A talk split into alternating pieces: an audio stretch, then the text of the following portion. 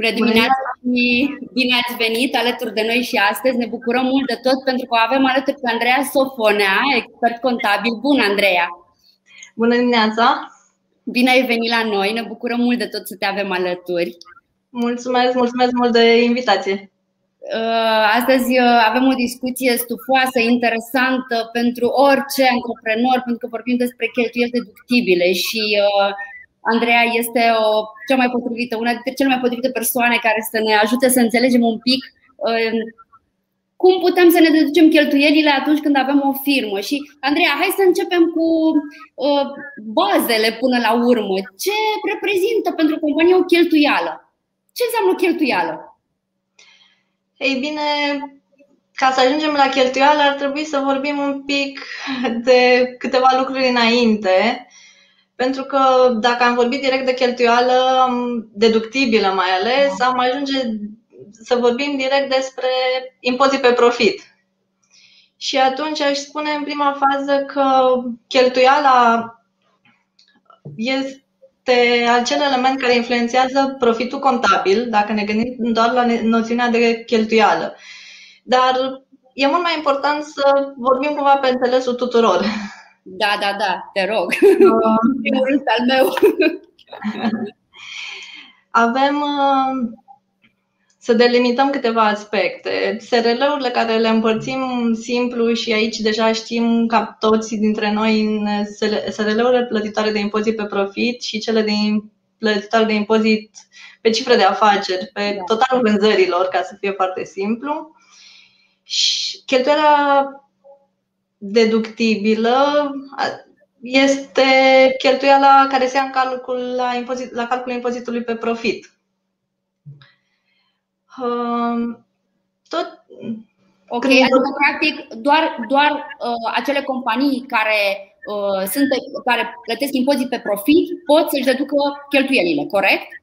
Pentru calculul strict al impozitului, dar okay. aș reveni un pic și am spune că din punct de vedere managerial fiecare afacere are scopul generării profitului și undeva la bază pe administrator îl interesează care este profitul pe care îl obține la sfârșitul anului. Sigur, da. Vadă câți bani poate să scoate din firmă și așa mai departe.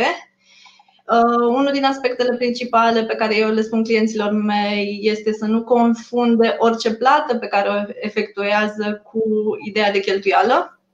Simplu fapt că plătesc ceva nu înseamnă neapărat că mi-a apărut o cheltuială este o plată, influențează cash flow sau lichiditatea sau numerarul societății. Am cumpărat o mașină pe care am plătit-o da. în totalitate. Nu toată valoarea acelei mașini afectează profitul și ar ajunge compania să aibă pierdere. Okay. Uh, ca să diferențiem tipurile de cheltuieli, am putea să știm că toate cheltuielile pe care societățile le efectuează cu scopul de a-și genera venituri, ca regulă generală, ar fi cheltuielile deductibile. Însă aici uh, legislația mai adaugă și cheltuieli cu deductibilitate limitată și cheltuieli în totalitate nedeductibile despre care probabil vorbim. Diferența mare este între cheltuieli deductibile și cheltuieli nedeductibile. Da. Acestea, acestea sunt cele două mari categorii și apoi mai vorbim și despre uh, cheltuieli care sunt parțial deductibile. Exact. Unde avem destul de multe, cunoaștem situația clasică a deductibilității a 50% la combustibil în cazul în care nu facem voi de parcurs. Da sau cheltuielile de protocol sau tichetele de masă care nu le acordăm câte vrem, cum vrem. Uh, diurna, care nu este o cheltuială deductibilă la nesfârșit la orice valoare. Da. Și, practic, cheltuielile non-deductibile sunt acele cheltuieli care nu intră în sfera cheltuielor deductibile așa cum sunt ele um, enumerate în lege sau cum facem diferența dintre cheltuieli deductibile și non-deductibile? De exemplu, o cheltuială clar nedeductibilă este inclusiv cheltuiala cu impozitul pe profit.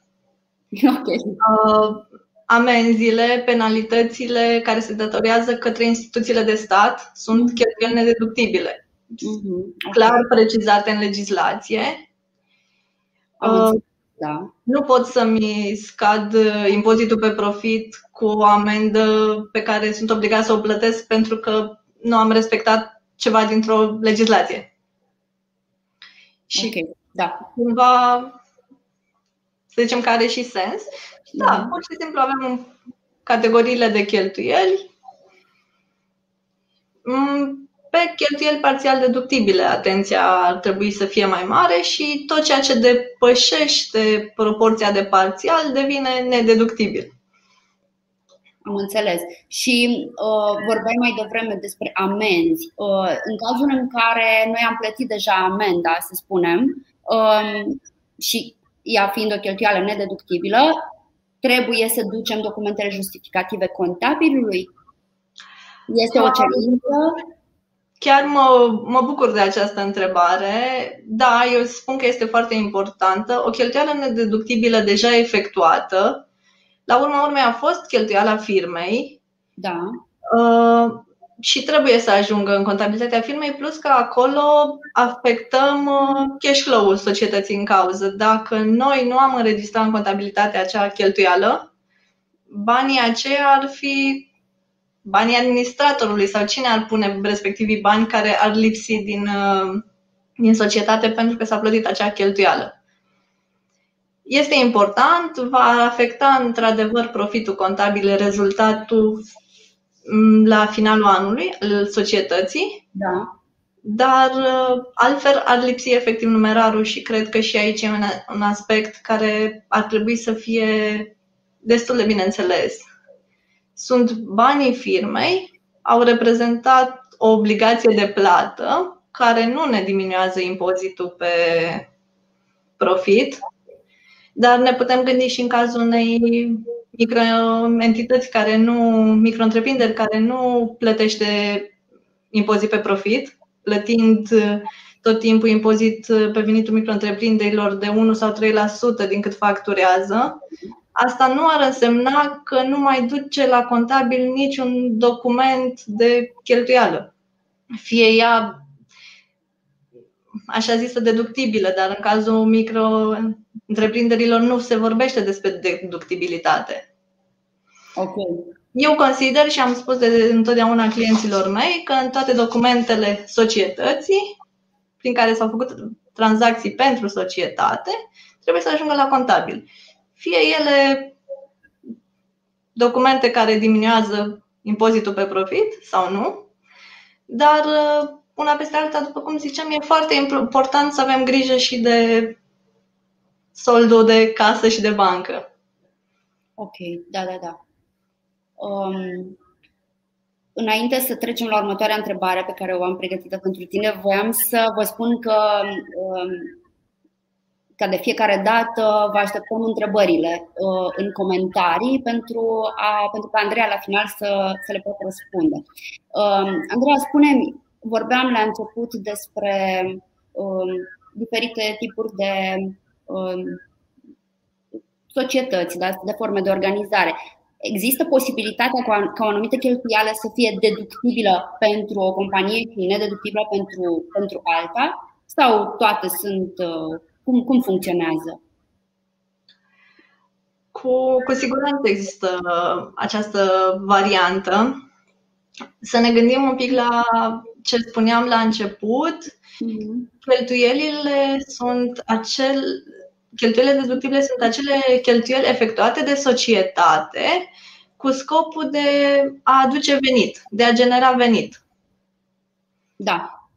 Și acum ne gândim că fiecare societate are în propriul domeniu de activitate și nu orice cheltuială poate să fie deductibilă pentru toată lumea, și aici cred că cel mai bun ar fi să vă spun uh, o mică povestioară de la începuturile activității mele de contabil. Okay. Eram, uh, eram chiar la început și ne, ne amuzam foarte mult în birou când găseam tot felul de lucruri care era evident că nu erau chiar în, dom- în scopul desfășurării activității. dar primeam foarte multe bonuri fiscale, colegii de breaz le știu, plasa cu documente pe care găseai de la analizele copilului la orice. și găsesc o factură și citesc pe ea ce scrie, mă înfuriu toată acolo că vai, nu se poate așa ceva, încep să râd un pic cu colegii în birou, pun mâna pe telefon și sun. Îmi zice, cum v-ați permis? Ce ați cumpărat aici? Dar pe numele firmei, cu factură și tot ce trebuie. Pe factură erau 100 de bucăți de bikini. Una peste alta este că erau perfect deductibili pentru acea societate pentru că eu nu mi-am dat seama din prima ce reprezintă. Erau bikini de unică folosință și societatea era un, uh, un SRL care oferea cursuri de masaj. Uh-huh, uh-huh. Și atunci pentru toată lumea, pentru participanți, pentru modele, pentru. Erau pur și simplu se justifica activității. Și aici e un exemplu că, da, pentru o firmă de contabilitate nu s-ar putea justifica achiziția 100 de bikini. Na, ca să bikini de unică folosință. Nu m-am amuzat la momentul respectiv, dar aveau dreptate și nu au exagerat cumpărând pentru că era pe domeniul lor de activitate.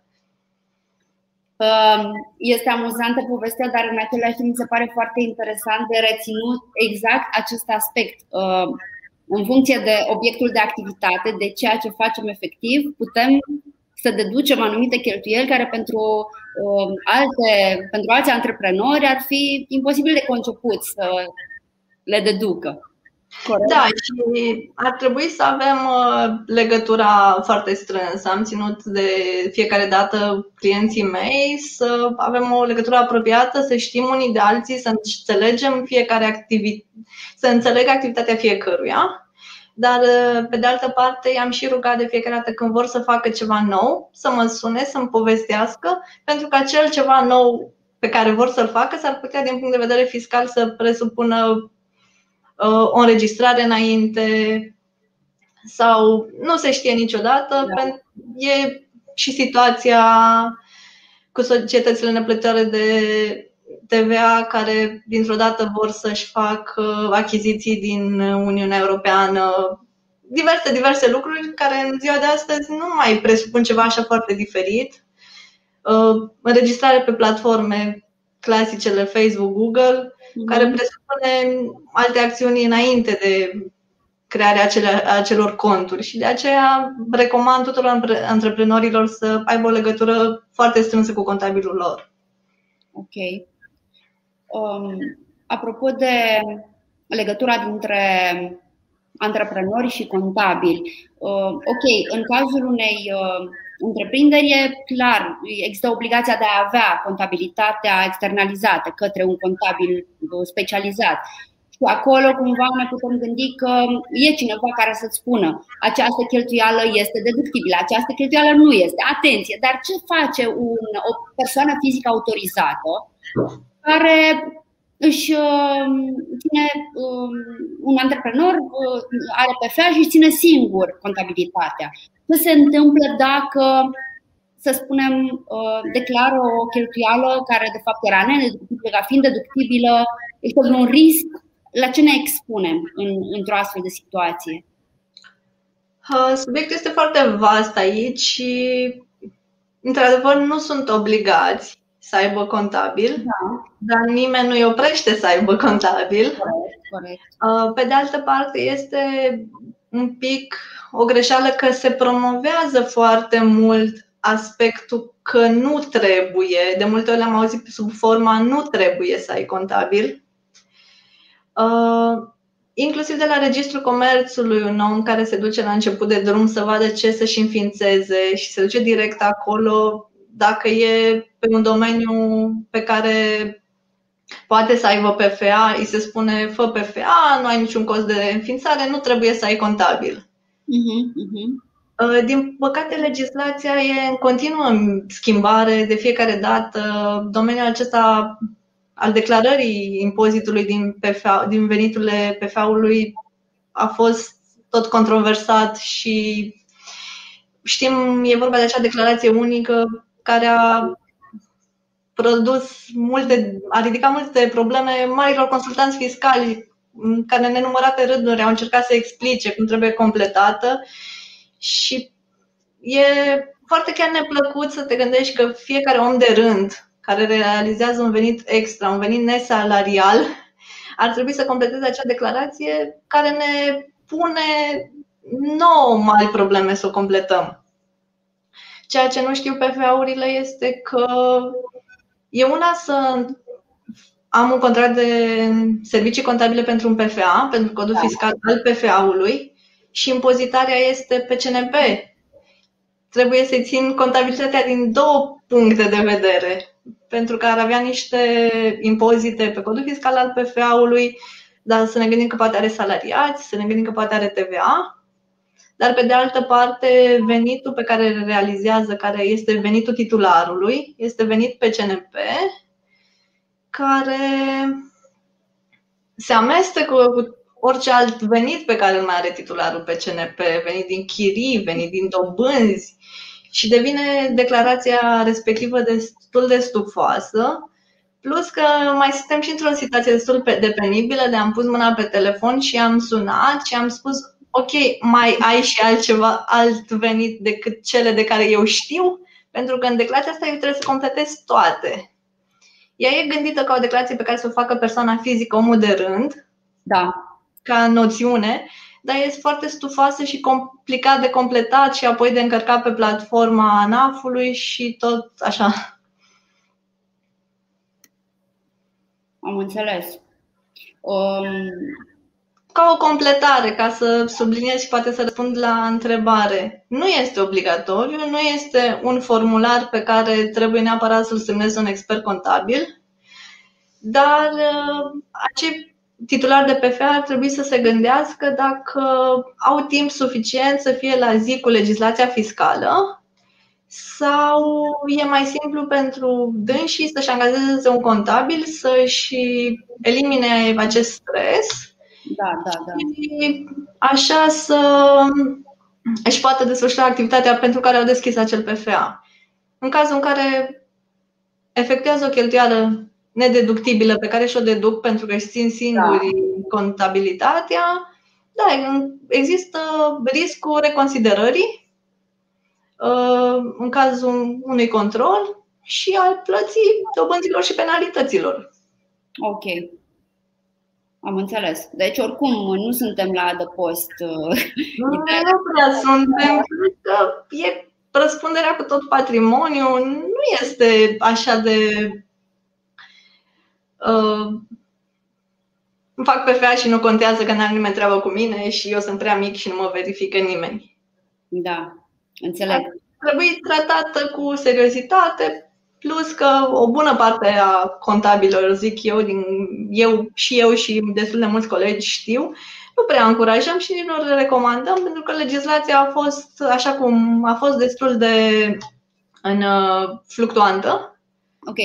Și termenele de plată și toate cele s-au tot schimbat și simplu fapt că obligațiile de plată ajung să fie datorate de CNP, prefer să activitatea se desfășoară printr-un SRL și e tot mult mai clar, mai ușor de urmărit din punct de vedere contabil, având contabilitatea în partidă dublă. Mm, colegii de breazlă, tot contabili, ar putea să spună celor care au PFA-uri cu plătitori de TVA, de exemplu, că devin, apar suficient de multe probleme acolo. Da. Um, dacă tot a venit vorba despre riscuri și despre um, formalitățile pe care trebuie să le îndeplinim uh, în momentul în care um, intrăm în zona asta a cheltuielilor uh, pe care dorim să le deducem, mai sunt alte cerințe legale de care trebuie să știm?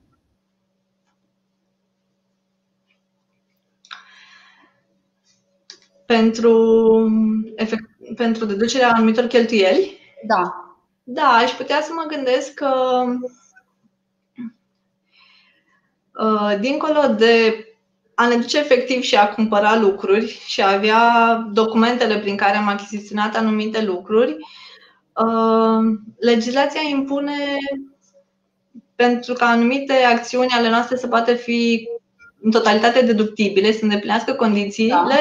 Ar trebui să avem de multe ori alte documente care înso- însoțesc documentele justificative și ca să nu ne complicăm foarte mulți termeni, aș spune că recomand de fiecare dată întocmirea foii de parcurs pentru autoturismele societăților. Okay. Și da, în prima fază este foarte complicat că nu știm de unde să începem și poate că nu le-am făcut până acum. Dar după ce ne-am făcut modelul pe care îl folosim și ne obișnuim cu el, nu o să fie o corvoadă atât de mare. Știm pe de altă parte că bonurile fiscale care nu sunt însoțite de facturi trebuie să fie însoțite de un decont de cheltuieli care justifică efectuarea acelei cheltuieli pentru ca respectiva cheltuială să fie deductibilă. Da. Uh, acțiunile de protocol acțiunile de ar trebui să fie însoțite de un referat care să justifice acea acțiune.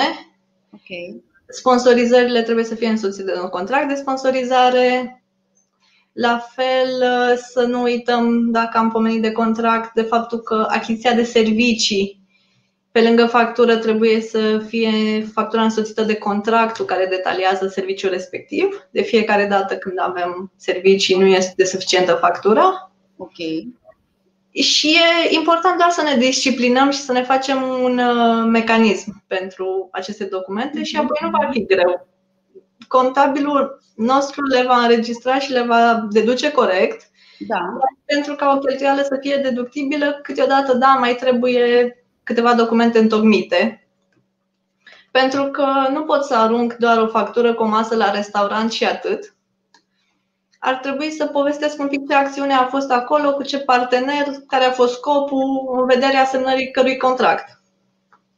Care este motivul din spatele cheltuielii da, respective? Și aș vrea chiar să menționez că, de exemplu, referatul de întocmit în cazul cheltuielilor de protocol nu este ceva standard, că toată lumea o să zică, ok, dar dați-ne un model. Nici nu, nu există un model, dar creați, că e conform a ceea ce s-a întâmplat acolo. Okay. Eu dacă zic listă de participanți sau listă de beneficiari și pur și simplu se întocmește fiecare ce face, ce depinde de acțiune. Da. Uh, la fel, uh, o categorie de cheltuieli care poate să fie deductibile. Vorbim în cazul unui stoc de marfă care s-a degradat. Ok. Ar fi foarte simplu să zicem, atâta s-a degradat, gata, îl dăm pe cheltuială și, gata, și s-a terminat povestea. Da, se poate de, uh, deduce la calculul impozitului pe profit, cu condiția să putem demonstra distrugerea acelui stoc, să avem un proces verbal de predare către o societate care se ocupă de așa ceva. Nu pot să pur și simplu să-mi fac inventarul la sfârșit de an și să zic că 20.000 de lei nu mai este. un stoc în valoare de 20.000 de lei a deja a dispărut legislația ne dă posibilitatea să reglăm unele situații, dar haideți să întâlnim toate documentele de care avem nevoie și mi-a plăcut foarte mult că, dacă nu țin greșit, săptămâna trecută, în întâlnirea Cristi, ați vorbit despre tipuri de documente. Da. E, e important să le facem și doar să ne, să ne facem uh, obișnuința de la, a le întocmi de la început pe toate. Ordinul de deplasare e un document pe care nu l-am precizat puțin mai devreme.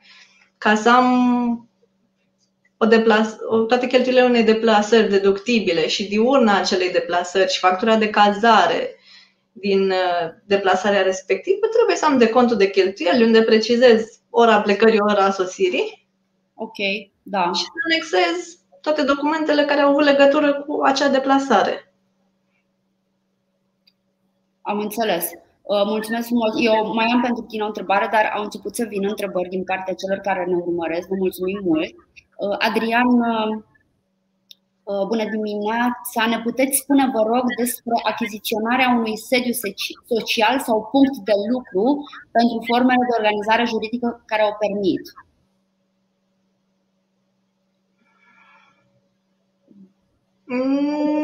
Nu e o problemă. Întrebarea pare a lipsi ceva din ea. Da, probabil că uh, Cheltuiala. Este o cheltuială pe care o putem considera ca fiind deductibilă, achiziționarea unui sediu social sau punct de lucru?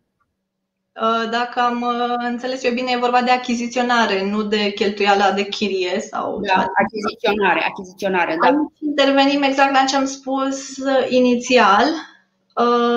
În momentul în care se cumpără, se plătește, să presupune că se plătește în totalitate valoarea imobilului cumpărat.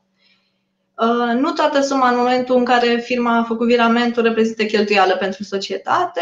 Se amortizează pe un număr de ani în funcție de destinație, în funcție de ceea ce cumpărăm, dacă vorbim, cum am dat eu exemplu inițial, de autoturisme, autoutilitare sau în cazul ăsta de construcții.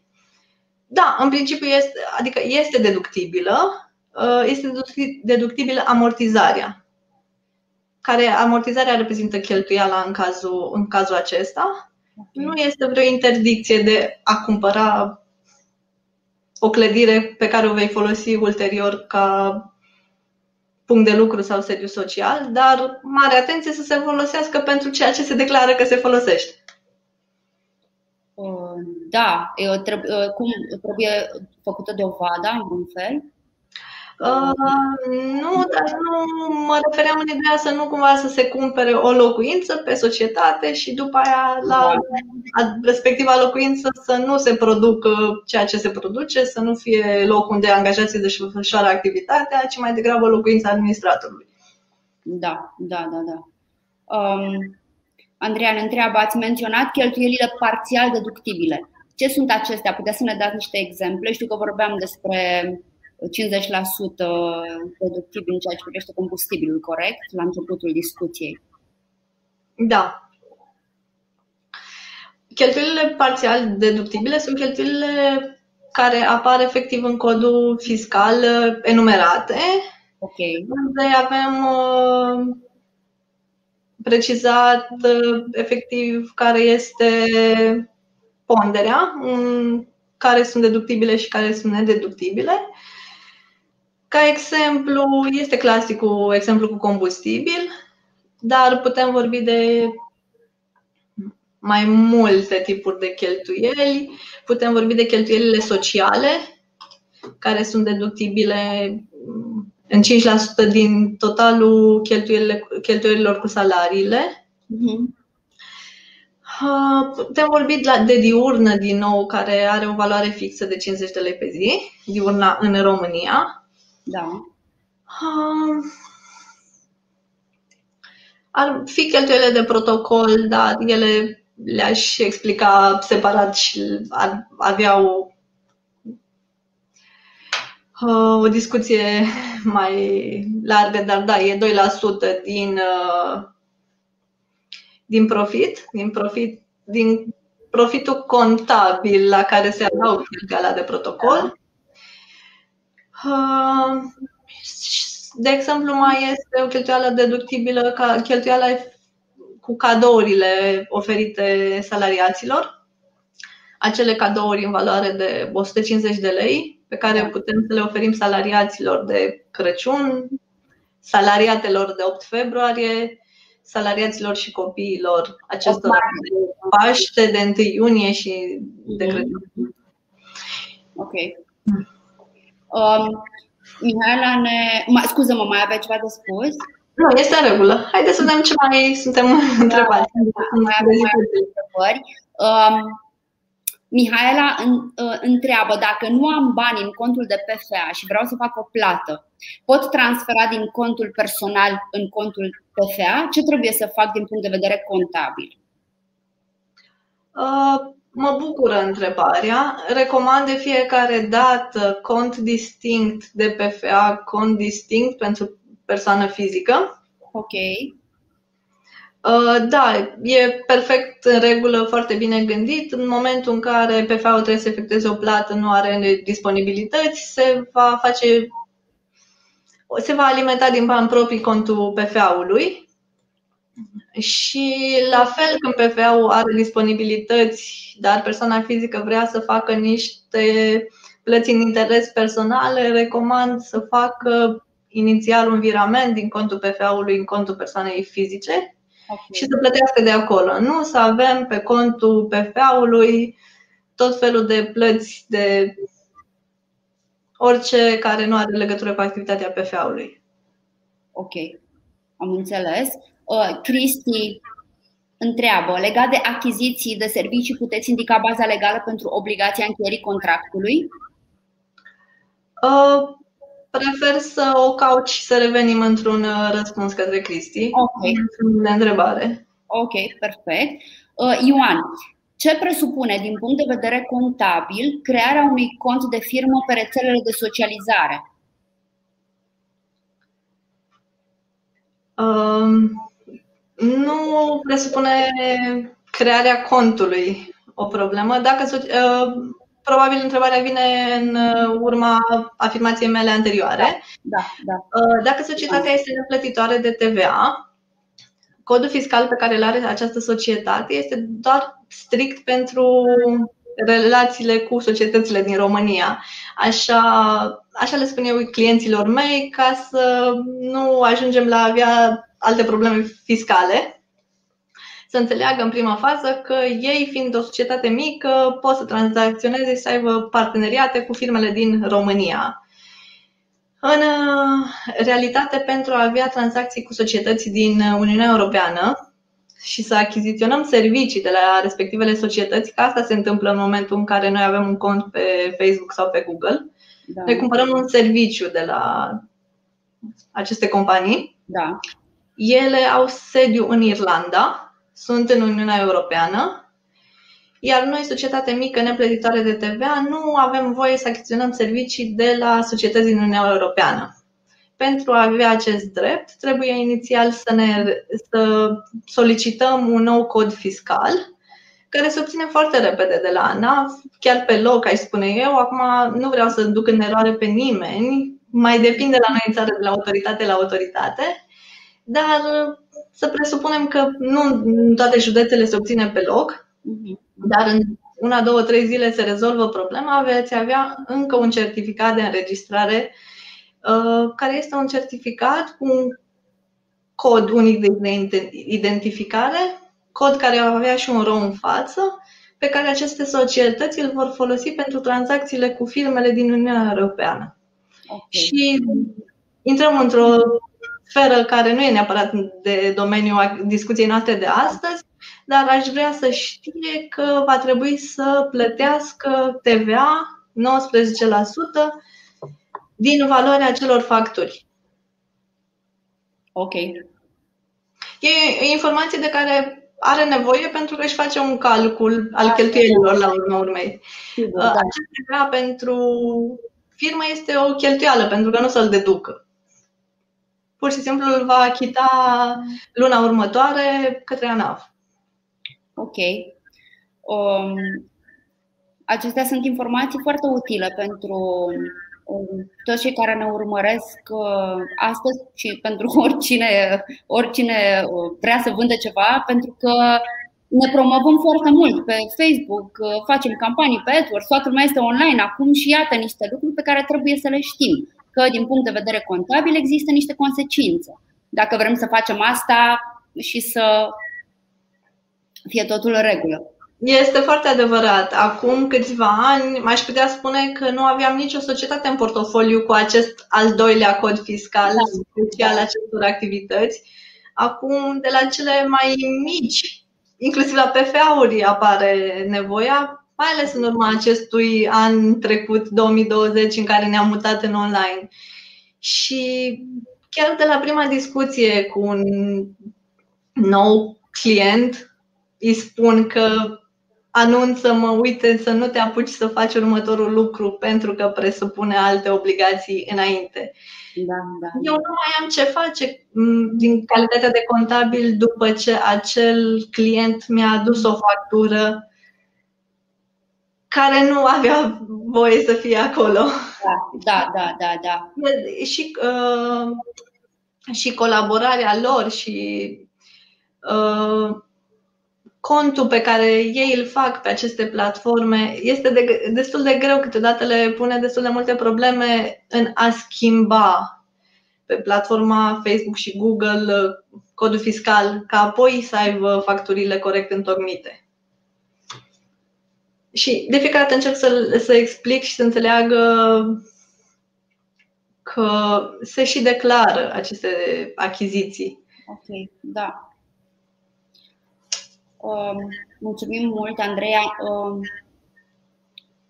Popa Lelia întreabă dacă am PFA cu depășire de plafon 27.600, dar am și dividende peste plafon, plătesc CASS la, la ambele activități sau doar la, la una dintre ele pentru că sunt amândouă pe CNP?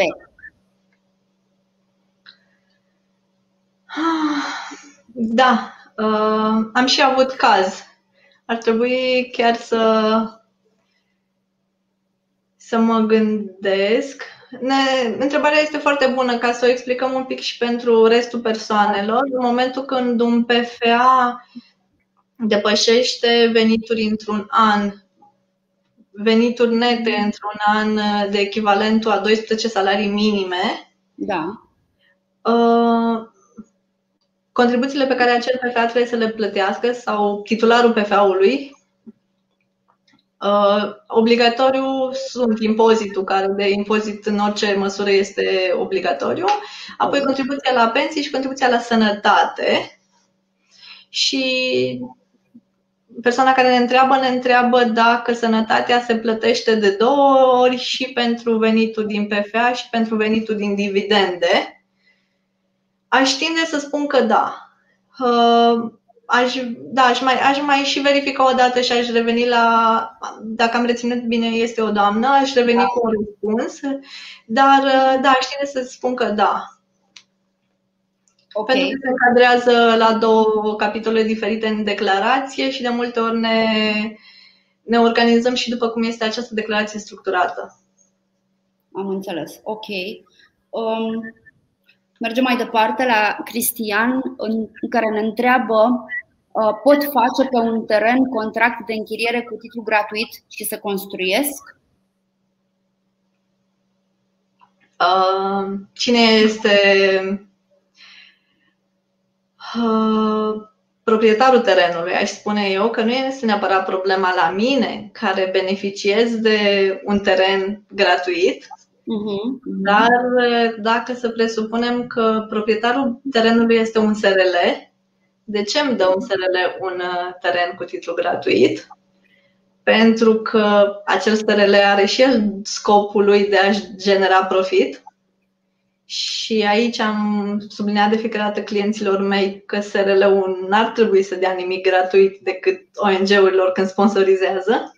Da. Dacă uh, eu ca și persoană fizică sunt proprietarul terenului, da, pot să-l dau cu titlu gratuit și apoi să construiesc. Ok. Am înțeles. Um, mulțumesc, Andreea. Paula întreabă, persoana fizică autorizată are dreptul la deducerea diurnei? Da, adică, da, pentru, pentru titular. Pentru titular, da. Da. Ok.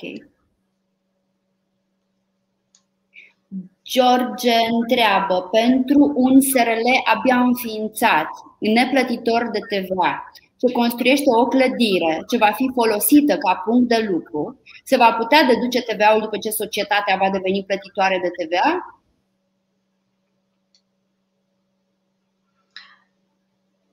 Când o să consider întrebarea în felul următor, că acum construiesc aș recomanda strict, dacă tot construiesc și am toate acele cheltuieli care sunt purtătoare de TVA, acele facturi purtătoare de TVA, aș fi recomandat înregistrarea în scopuri de TVA inițial. Dar să presupunem că am construit-o din calitatea mea de neplătitor de TVA. Da. Important și cum s-a înregistrat acel TVA în contabilitate ca să fie simplu de redescoperit care a fost valoarea. Da, se poate ajusta TVA-ul la primul de, la primul de cont, dar nu se ajustează în totalitate valoarea TVA-ului, se ajustează uh, dacă nu mă înșel, în următorii 20 de ani. Dar și aici este pur și simplu de speța concretă pe care aș re- recăuta-o. Uh, nu se pierde, asta este important, nu se pierde în totalitate valoarea respectivului TVA, dar ajungem, da, ajungem în speța TVA-ul care este un pic altceva. Uh, important este de știut că nu îl pierde, nu îl pierde în totalitate, nu îl va deduce în totalitate grămadă, cum l-ar fi dedus uh, dacă s-ar fi înregistrat da, înainte. Da. Îl va deduce la primul, o prima tranșă la primul de cont și apoi în fiecare decembrie. Ok, am înțeles. Um, Andreea, te-am întrebat mai devreme din partea lui Cristian. Întrebarea era pot face pe un teren contract de închiriere cu titlu gratuit și să construiesc și a revenit cu o completare. Um, este persoană fizică proprietarul terenului, ne spune Cristian. Da, da, am spus că, că se poate, se poate face contractul. Problema, și dacă era SRL, nu era la cel care primea cu titlu gratuit, era la cel care acorda cu titlu gratuit. Ok. Uh, da, nu, nu are cel care primește nicio problemă și poate să construiască. Acolo, tot din punct de vedere juridic, ar trebui să facă actele foarte bine, pentru că proprietarul terenului este o persoană, proprietarul clădirii va fi altă persoană și doar ca să se dea forma corectă a actelor, dar nu are interdicție. Da, da, da, am înțeles.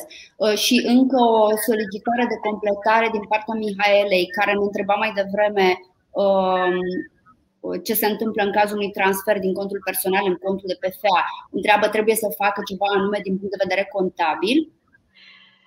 Uh, da, da, mulțumesc de întrebare nu trebuie să facă nimic. Am observat că această întrebare o au foarte mulți, o au și administratorii în cazul unor tranzacții. Da. Uh, eu, în cazul PFA-ului, chiar nu aș spune să facă nimic. Poate să facă dacă dorește un contract de împrumut sau mai degrabă o evidență a acestor împrumuturi pe care să și, și le urmărească într-un tabel, dacă vrem să spunem așa. Da. Dar să nu uităm că banii PFA-ului sunt banii titularului PFA-ului și nu avem niște reglementări prin care mm, trebuie să ținem, să urmărim un sold. Okay. Și atunci nu reprezintă o problemă nici că am uh, alimentat contul PFA-ului, nici în momentul când iau din contul PFA-ului cu scopul de a-i folosi în interes personal. Ok, am înțeles. În cazul SRL-ului, da, avem contractele de împrumut, și ulterior, când returnăm banii, este restituire împrumut. Dar în cazul PFA-ului, eu, în opinia mea, nu aș mai recomanda să își îngreuneze activitatea, numai dacă vrea să vadă efectiv câți bani a introdus și ulterior să vadă câți bani a retras. Ok. O secundă, te rog. Um, Camelia, ne întreabă, ne spune și ne întreabă firmă neplătitoare de TVA, sediu social acasă, fără activitate, activitate desfășurată la terți, nu are angajați, vrea să treacă la TVA prin opțiune pentru că nu a depășit plafonul. Ca să treacă la TVA trebuie să aibă cel puțin un angajat și punct de lucru deschis.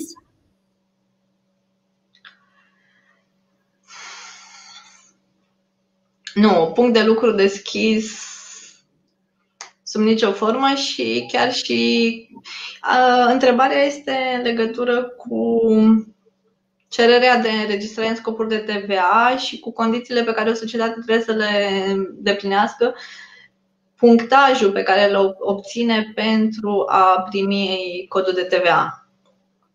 Și da, se recomanda să aibă salariați sau punct de lucru, dar eu spun că va obține și, și fără. Dacă administratorul nu a avut alte firme cu probleme, firme devenite inactive, firme cu faliment, insolvență și alte probleme, da. nu văd de ce, de ce nu ar primi.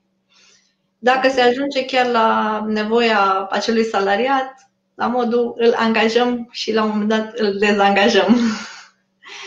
Dar să încerce fără salariat, e de precizat că îi se va cere contractul de colaborare cu cabinetul de contabilitate. Ok, ok. La fel pentru punctaj. Scuză, mai uh, la fel pentru? Uh, se face un scoring ca să primească sau nu acel cod de TVA și se Aha. evaluează și un, unul din elementele pe care le anexam la, acele, la respectiva cerere era numărul și contractul de contabilitate pe care societatea în cauză l avea întocmit cu noi. Da, da, da. Dar nu e nicio situație, ci persoana care întreabă ar trebui să se as- să furnizeze aceste informații odată cu cererea. Ok.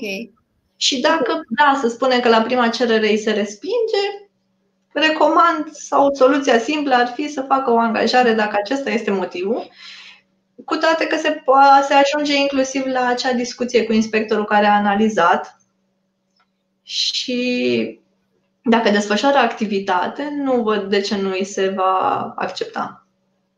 Am înțeles. Uh, mulțumesc frumos. Raluca Diana uh, ne întreabă care este faza cu partea de deducere a asigurărilor de viață private din contribuțiile sociale? Am găsit ceva informații că se pot deduce până la 400 de euro pe an pe persoană, de persoană la un SRL mă refer. Da, într-adevăr, așa este. Uh, face parte din uh, cheltuielile sociale. Ok. Uh, se pot deduce anual prime, aceste prime de asigurare sau cum să le numim, da. cu condiția să nu depășească 400 de euro. Suma este generoasă. Da. Suma este generoasă și da, da, se poate. Ok, perfect. Uh, să mai vedem. Uh, un PFA are, are datorii către stat de 30.000 de RON pe 2019 neachitate. Există vreo procedură de eșalonare a datoriilor? Ne întreabă Valentin. Uh, după cum am formulat, mă aștept ca datoria să fie pe cod fiscal, să fie datoria efectivă a PFA-ului. Uh, i-aș recomanda să profite acum de eșalonarea simplificată, da, ok, sunt din 2019 datoriile, nu au legătură cu COVID-ul și facilitățile acordate. Se, se poate cere, cere eșalonare. Ideea este că este destul de greu procesul, dar cu siguranță va merita că dacă s-a ajuns acolo și nu se pot uh, achita, probabil altă soluție nu există. Trebuie mers la administrația financiară de care aparține și dacă sunt pe cod fiscal, va fi o procedură. Dacă sunt uh, cele pe CNP, probabil că ajungem altundeva. Dar uh, e important să rezolvă problema că riscă, dacă nu, să-i ajungă prin neplată pe CNP și nu este cel mai frumos lucru. Ok. Um, Dragilor, dacă mai aveți întrebări, grăbiți-vă, pentru că vom încheia în curând. Andreea, eu voiam să te mai întreb, asta uh, e o întrebare pe care am lăsat-o pe final, voiam să te mai întreb dacă mai ai alte sfaturi pentru cei care ne urmăresc în ceea ce privește subiectul discuției de astăzi și nu numai. Um, nu e întotdeauna ușor pentru cei care, um, toți cei care nu avem pregătire um, um contabilă, um, fiscală. E foarte, uneori legea este destul de greu de înțeles, este, um, are prevederi care na, sunt, par să fie neclare și pentru specialiști, dar încă pentru noi. Ce, ce ne-ai mai sfătuit tu? Da, domeniul este vast, ideea este de fiecare dată aceeași și îmi place că a fost din ce în ce mai mult promovat, inclusiv la televizor. Uh, recomand tuturor administratorilor să țină o legătură destul de strânsă cu contabilul lor. Uh, nu trebuie să nu trebuie neapărat să vorbească toată ziua la telefon. Ideea e că dacă ne disciplinăm și oferim toate informațiile atunci când trebuie și contabilul o să poată să dea informațiile la fel de repede. Pe de altă parte, nu ar trebui nici să, să existe impresia că se lucrează doar pentru ANAF și pentru calcul de taxe, pentru că având o comunicare corectă putem ajunge la a găsi cât mai multe cheltuieli care pot să fie deductibile pentru firmă, ca să ne întoarcem la subiectul nostru, cum am avut și eu o întrebare cu acele prime de asigurare cu, 400, cu cei 400 de euro. Uh, este important să ne disciplinăm, să înțelegem că sunt niște reguli, să le urmăm. La urma urmei, niciun referat de protocol nu este foarte greu de făcut și dacă nouă ne oferă posibilitatea să ne justificăm și să avem uh, în contabilitate corect înregistrate aceste cheltuieli, astfel stând liniștiți că în cazul unui control nu vor fi reconsiderate ca fiind deductibile, de ce să nu le facem? De ce doar să aruncăm o factură acolo, care din start ar fi da. cu probleme? Uh, și, în general, să se asigure că ei au înțeles care sunt obligațiile, nu trebuie să înțeleagă formule de calcul neapărat, dar să știe că au voie să facă cu tare achiziție sau nu au voie sau au voie limitat și atunci nici nu aș putea să am cifre de afaceri de 1000 de lei și protocol de 800. Că e evident că nu se justifică cumva. Da, sigur, da. Um, mi se pare, e, e, mi se pare că suntem cumva într-o zonă în care începem un pic, un pic să mai uh, um, astupăm din prăpastia asta mare dintre antreprenori și contabili. Adică cred că trebuie să ar fi mult mai util pentru ambele părți dacă am reușit să vedem uh, antreprenorii în contabili, uh, prieteni care ne pot ajuta să, până la urmă, să optimizăm activitățile pe care le desfășurăm, să încercăm să ne fie na, cât mai bine uh, în ceea ce facem. Până și voi, Smartbill, ne ajutați foarte mult și ați încercat să faceți legătura asta mult mai frumoasă. Nici nu cred că mai există și nici nu o să promovez vreodată o ruptură, două tabere, noi și ei, pentru că la urma urmei și noi contabili suntem antreprenori pentru afacerea noastră da. și ne lovim de de probleme. Da. Pe de altă parte, și scopul nostru este să avem profit, cum și scopul antreprenorului este să și eficientizeze din punct de vedere fiscal afacerea. Și da. atunci luptăm împreună pentru același scop, pentru că dacă lor le merge bine, nouă ne merge bine. Sigur, sigur că da. Și avem tot interesul colaborarea să fie bună, frumoasă și de, și de lungă durată. Plus că haideți să pomenim și aspectul acesta, antreprenorii noi care apar și cei cu care am avut tangență vor să facă lucrurile bine, scopul nostru e doar să-i ajutăm și să-i învățăm. Și atunci nu, nu văd de ce nu, nu am face-o. Sigur. Dacă ne-am ales meseria, ne place și o urmăm. Așa este. Uite, uh, Andreea, revine Cristi, apropo de întrebarea de mai devreme, uh, revine cu o completare. Uh, poate spune că terenul este dat de persoană fizică, mai exact administrator. Uh, ai răspuns, nu? Da, am răspuns. Nu știu exact dacă unde vede exact problema, mă poate contacta ulterior dacă are nevoie de o de un răspuns mai com- complet. A, sigur a văzut undeva o problemă, știe ceva și întreabă Uh, și mi se pare că nu ne dă toată informația. Nu văd nicio problemă pentru, nici nu mai știu, avea SRL care vrea să construiască. Uh, parcă nu spusese o secundă. Spune că persoana, deci uh, proprietarul. Proprietarul este administratorul. Și întrebarea era dacă poate face pe un teren contract de închiriere cu titlu gratuit. Contractul se va numi contract de comodat. Acesta este titlul contractului fără valoare. Se va stabili perioada. Mm-hmm. Va construi pe el. Acum, acolo este discuția, doar că terenul va fi al unei persoane, clădirea va fi al alteia. Ok. Dar de con- cheltuielile de cu clădirea nu văd de ce nu ar fi. Ok. Uh, Iltico ne întreabă dacă un PFA are aparat tip PayZone, are încasări cu ele, primește factură pentru sumele încasate, cum contabilizăm încasările, factura? Ce se întâmplă cu TVA-ul? Um...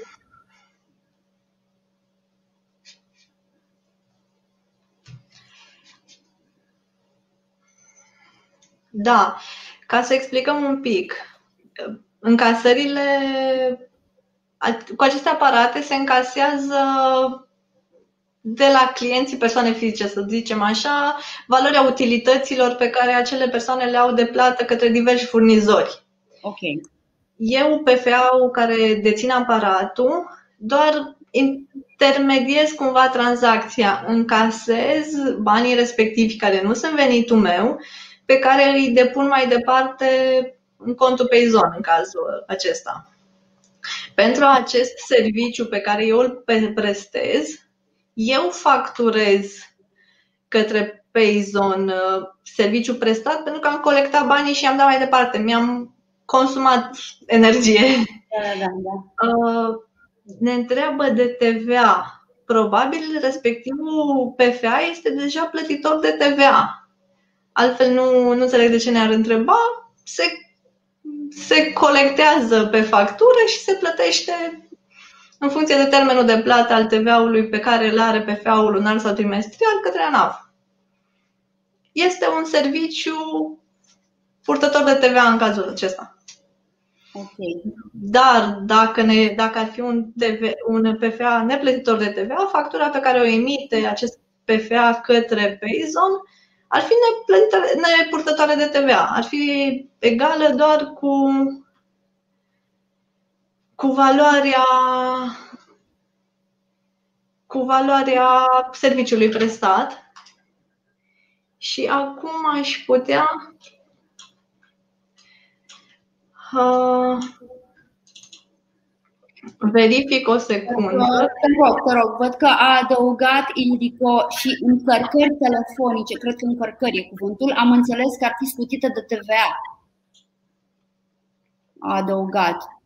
Uh, mai degrabă acele comisioane, dar imediat verific că am avut uh, situația și sunt chiar uh, curioasă. Ok cred că totuși serviciile, dar nu încărcările mai și da, serviciile prestate către Payzone și aici cred că aș avea și articolul. Am, uh, am avut speța destul de mult și după ce am finalizat răspunsul mă gândeam că într-adevăr este este o, o excepție. Pe încărcarea de TVA, pe încărcarea telefonică, nu aș mai vedea nicio, nicio scutire, chiar, chiar mă îndoiesc, nu, nu este. Dar, într-adevăr, pentru serviciu prestat pentru Payzone, da, este factură emisă fără TVA. Dacă ne aș putea să. Andreea, da, da, o să o, vom reveni noi cu, oricum am rămas cu o restanță. Am mai rămas cu o restanță. Da, pentru acel, uh, acea bază legală în ceea ce privește obligația legat de achiziția de servicii și vom reveni și uh, cu articolul pentru această ultimă întrebare și uh, așa că vă așteptați vom mai puțin, da. Um, cred că este oricum, uh, iată că s-a. Ah, mai avem o întrebare. Mai luăm o întrebare, Andreea? Mai luăm, acum nu o să lăsăm. Uh... O ultimă întrebare, da. Adela întreabă: uh, plata CSS pentru depășirea anuală a 12 salarii minime se face și pentru SRL, fără angajați? Mm, nu are, nu prea are nicio legătură. Depășire ce depășește, dacă ne-ar mai putea ajuta cu o informație, adică valoarea SRL-ului să fie peste 12 salarii sau ce să fie peste 12, valoarea profitului SRL-ului sau uh, este o condiție care apare doar la venituri din altă sursă pentru persoanele fizice. Ok.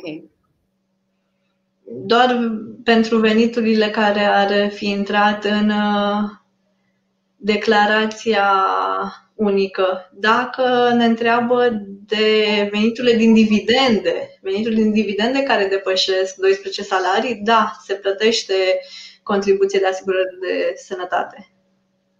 Okay. Dar uh, lipsește un pic ca să putem să dăm uh, un răspuns. Sperăm că am ghicit și că vorbim de dividende și atunci, da, se va plăti, se, se declară până în mai și termenul de plată este tot atunci, dacă depășirea a fost în 2020. Ok, perfect. Mulțumim, Andreea. Mulțumim mult pentru răbdare și pentru răspunsuri. Știu că este dificil pentru că fiecare are o altă problemă și spețele sunt destul de complexe uneori. Um, mulțumim mult pentru.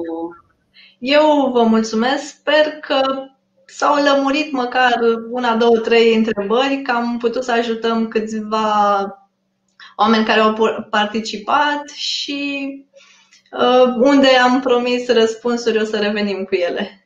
Absolut, absolut. Uh, vă mulțumim mult de tot. Uh, eu voi profita de ocazie pentru a vă spune câteva lucruri. În primul rând, uh, dacă nu ați făcut-o încă, pe blogul Smartville sunt multe articole cu tot felul de lămuriri în această zonă contabilă, fiscală, scrisă de oameni care sunt specialiști în domeniu. Iar în ceea ce privește seria noastră de live-uri, Uh, vă invit să vă înscrieți, să dați subscribe pe canalul de YouTube dacă n-ați făcut-o până acum. Noi uh, revenim marțea viitoare cu o discuție despre strategii de pricing și îl avem alături de noi pe Mircea, Mircea Căpățână, care este unul dintre cofondatorii Smart Bill. Uh, și mai aveam încă ceva de, mi-am notat aici să nu uit să vă spun toate aceste lucruri, mai aveam un lucru să vă spun, e faptul că vă vom trimite celor care ne urmăriți, celor care v-ați înscris, un chestionar pentru a înțelege puțin uh, cine sunteți, uh, pentru că noi vom mai pregătim o surpriză. Ne dorim să facem o emisiune în care să invităm câțiva antreprenori care să ne vorbească despre ei, despre afacerile lor. Vom face asta la final. Dar uh, înainte de toate am vrea să vă cunoaștem un pic. Dacă sunteți, dacă aveți timp, dacă vă doriți, Uh, vă invităm să ne răspundeți la acest chestionar care va uh, veni. Mulțumim mult, mult de tot și da, și îmi, uh, îmi transmite o, una din colegele, colegele mele, Andreea și Irina, care sunt mereu alături de noi undeva în spate, voi nu le vedeți, dar într-adevăr chestionarul este transmis pe mail celor care s-au înscris. Da? Deci dacă nu v-ați înscris încă, puteți intra pe pagina, pagina seriei de, de live-uri, care este um, www.smartbill.ro uh, slash prima minus mea minus afacere, sper că am zis-o bine, oricum uh, aveți linkul peste tot și uh, vă așteptăm marțea viitoare. Mulțumim mult de tot pentru că ați fost astăzi alături, mulțumim pentru toate întrebările, revenim cu răspunsuri unde am promis. Andreea, ai fost minunată, îți mulțumim mult, mult de tot pentru răbdare și, și toate informațiile. Și eu vă mulțumesc, o zi frumoasă! La fel, la revedere!